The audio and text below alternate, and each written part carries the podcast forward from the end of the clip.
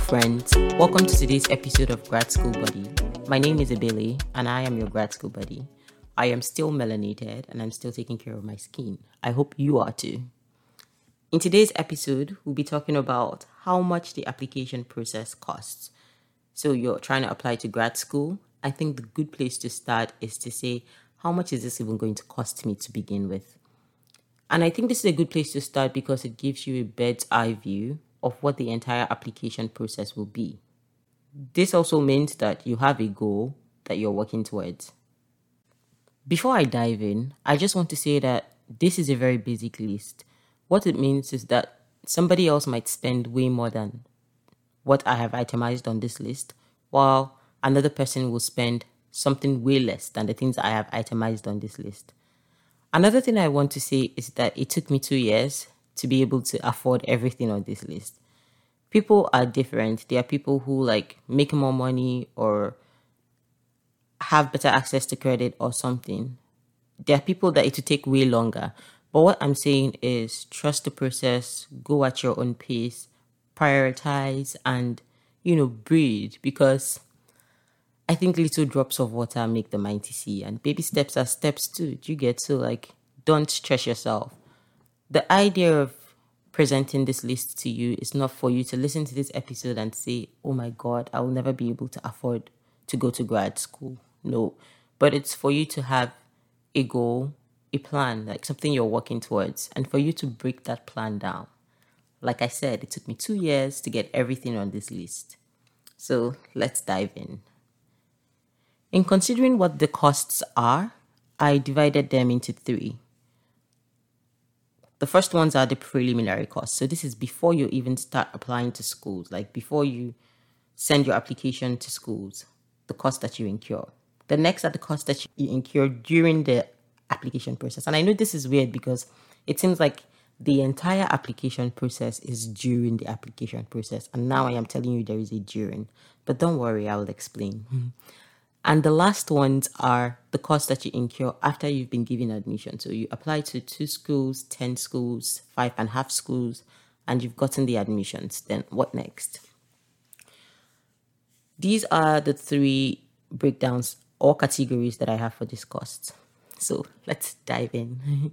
for the preliminary costs, okay, so these costs include things like the exams that you'll take. So if you take TOEFL, GRE, GMAT, depending on what the program is asking for.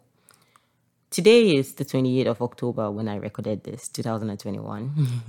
and as of today, when I recorded this, TOEFL cost $180, GRE cost $226, and GMAT costs $250. So let's say your school requires you to write TOEFL and GRE now you have it at the back of your mind that you have to spend approximately $400 on your exams. The second thing that I would say is that some people will incur cost on exam lessons. I was one of those people because I didn't apply to grad school immediately. I had some gap between my undergrad and my grad school application. And when I saw the GRE questions, I kind of knew that I needed a refresher on the concept, and so I had to pay for the lessons. I paid approximately $100 a month, so it could be higher and it could be less, like I said. And you could decide how how long you want the class to be. So you, you can decide to, you know, be a superhero and do it in a month or in two months. I think it depends on your ability to learn and your financial abilities. The third thing I would say that is a preliminary cost is the standardization fees. An example is the fees you pay to WES. So as Nigerians, our CGPA is over five, and in the US it, it was over four. So in order for me to have that standardized test where it's like all of them were over four, I had to pay for my WES. And the cost that I paid was 160 bucks for the standardization. I would also want to remind people that you have to pay your school to send your transcripts to us. and it depends on how much your school charges to send their transcript. So these are the costs that you would incur in the preliminary stages. So you never begin go. You get like dance till they start. And for my people who don't understand pidgin English, I'm saying like the journey is still beginning. You're still preparing to dance. The celebration is still starting. You haven't even scratched the surface yet. These are the costs that you you might have to face.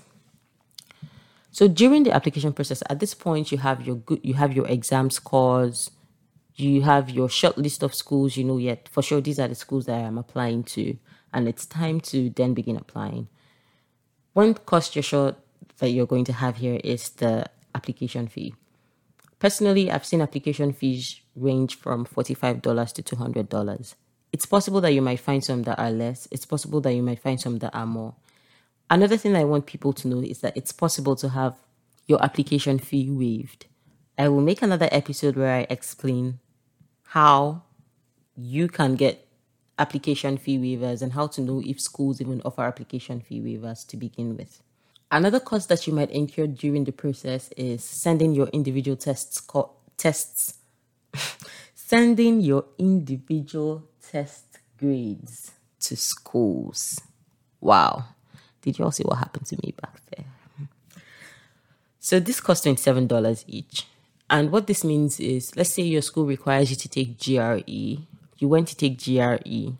After taking the GRE, there is a prompt where you're supposed to put the code of your school so that ETS sends your GRE results directly to the schools that you have selected. If you don't fill in schools on that day and you just took the GRE because you were undecided of what schools you were actually going to pick, and you then decide to send it at a later date, you would be required to pay $27 for every school that you're sending it to. So my pro tip is to kind of figure out the schools that you're applying to for sure before you take your GRE because it saves you that $27. I'm telling you this thing because I didn't do it and I paid that $27 and it's hot. It's pain it was painful. For real. Like if you if you can, I think it's a it's that's a good route to go. This leads us to the last category of costs for graduate school. And those are the ones that you do after the application process. So you apply to 10 schools and you received 11 admissions because okay for real though. You apply to 10 schools and your admissions are coming in. There are costs that you still have to incur before you eventually make that move and start graduate school. The top on that list is your acceptance fee. Most schools charge $500 for acceptance fee. A lot of schools have this thing where if you're offered funding and you pay the $500 for the acceptance fee when you resume, the money goes back to you. So it depends on your school. You, you might want to read up on what the specific rules and regulation are in your school. Another thing is the service fee. The service fee costs $350. Honestly, now that I have listed the service fee, I feel like I have to explain what it is. And right now, I can't think of what exactly it is but it costs $350. The next thing is the visa application fee. On average, and when I checked today, the visa application fee for an F1 visa costs $160. At this point, your after admission fees are getting close to $8,000. the during the admission fees will depend on how many schools that you apply to. So let's say you apply to five schools and there's like an average between 25 between 45 to 200 dollars and everything costs you like 555 bucks. So plus the 1000 dollars after the app fee that's like 1500 dollars. And then the 400 dollars from all the exams and the WES and everything that's like 1900 dollars. And then i have one last thing in the after admission. It's miscellaneous. It's stuff like the etiquettes that you would go with, the food, the clothes, etc. Some people get scholarships that fund everything, including the etiquette. I personally don't know because I didn't get that kind of scholarship. However, I can find somebody who did and ask them questions. I think that's what I would do. But so you see, like we're already getting close to $1,900. Like I said, this is a very big amount for a lot of people, myself included. I think what really helped me was the fact that I didn't really know the cost. and it's crazy because now I'm telling you that the best thing is to know the cost. But For me, I didn't know the cost. And by the time I understood how much it was going to cost me, I was already like $1,000 into it.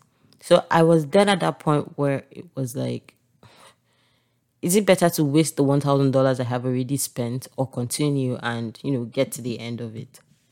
And based on, like, I just weighed my options and I realized I would keep up with the process.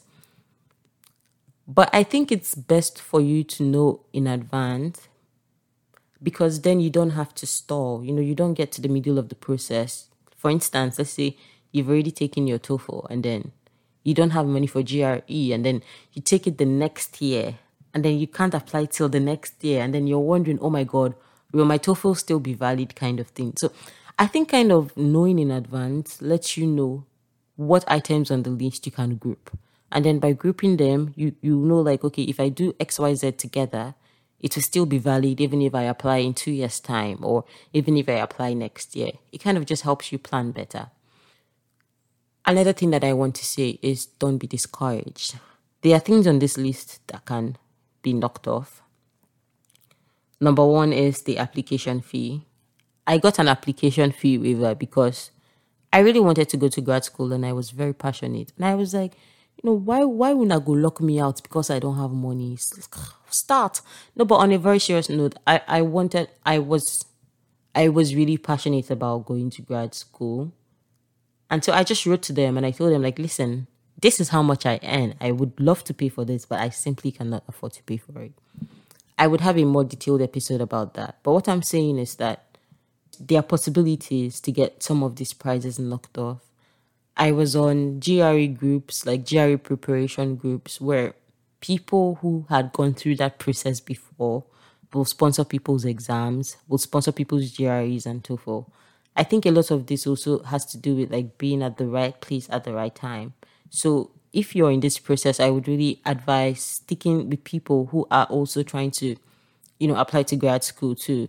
There is always a graduate school WhatsApp group. I promise you. As I'm recording this, I can tell you that somebody somewhere in Yanibaja is telling folks that he his GRE score was 340 and everybody is hailing him because he's really about to get all that funding.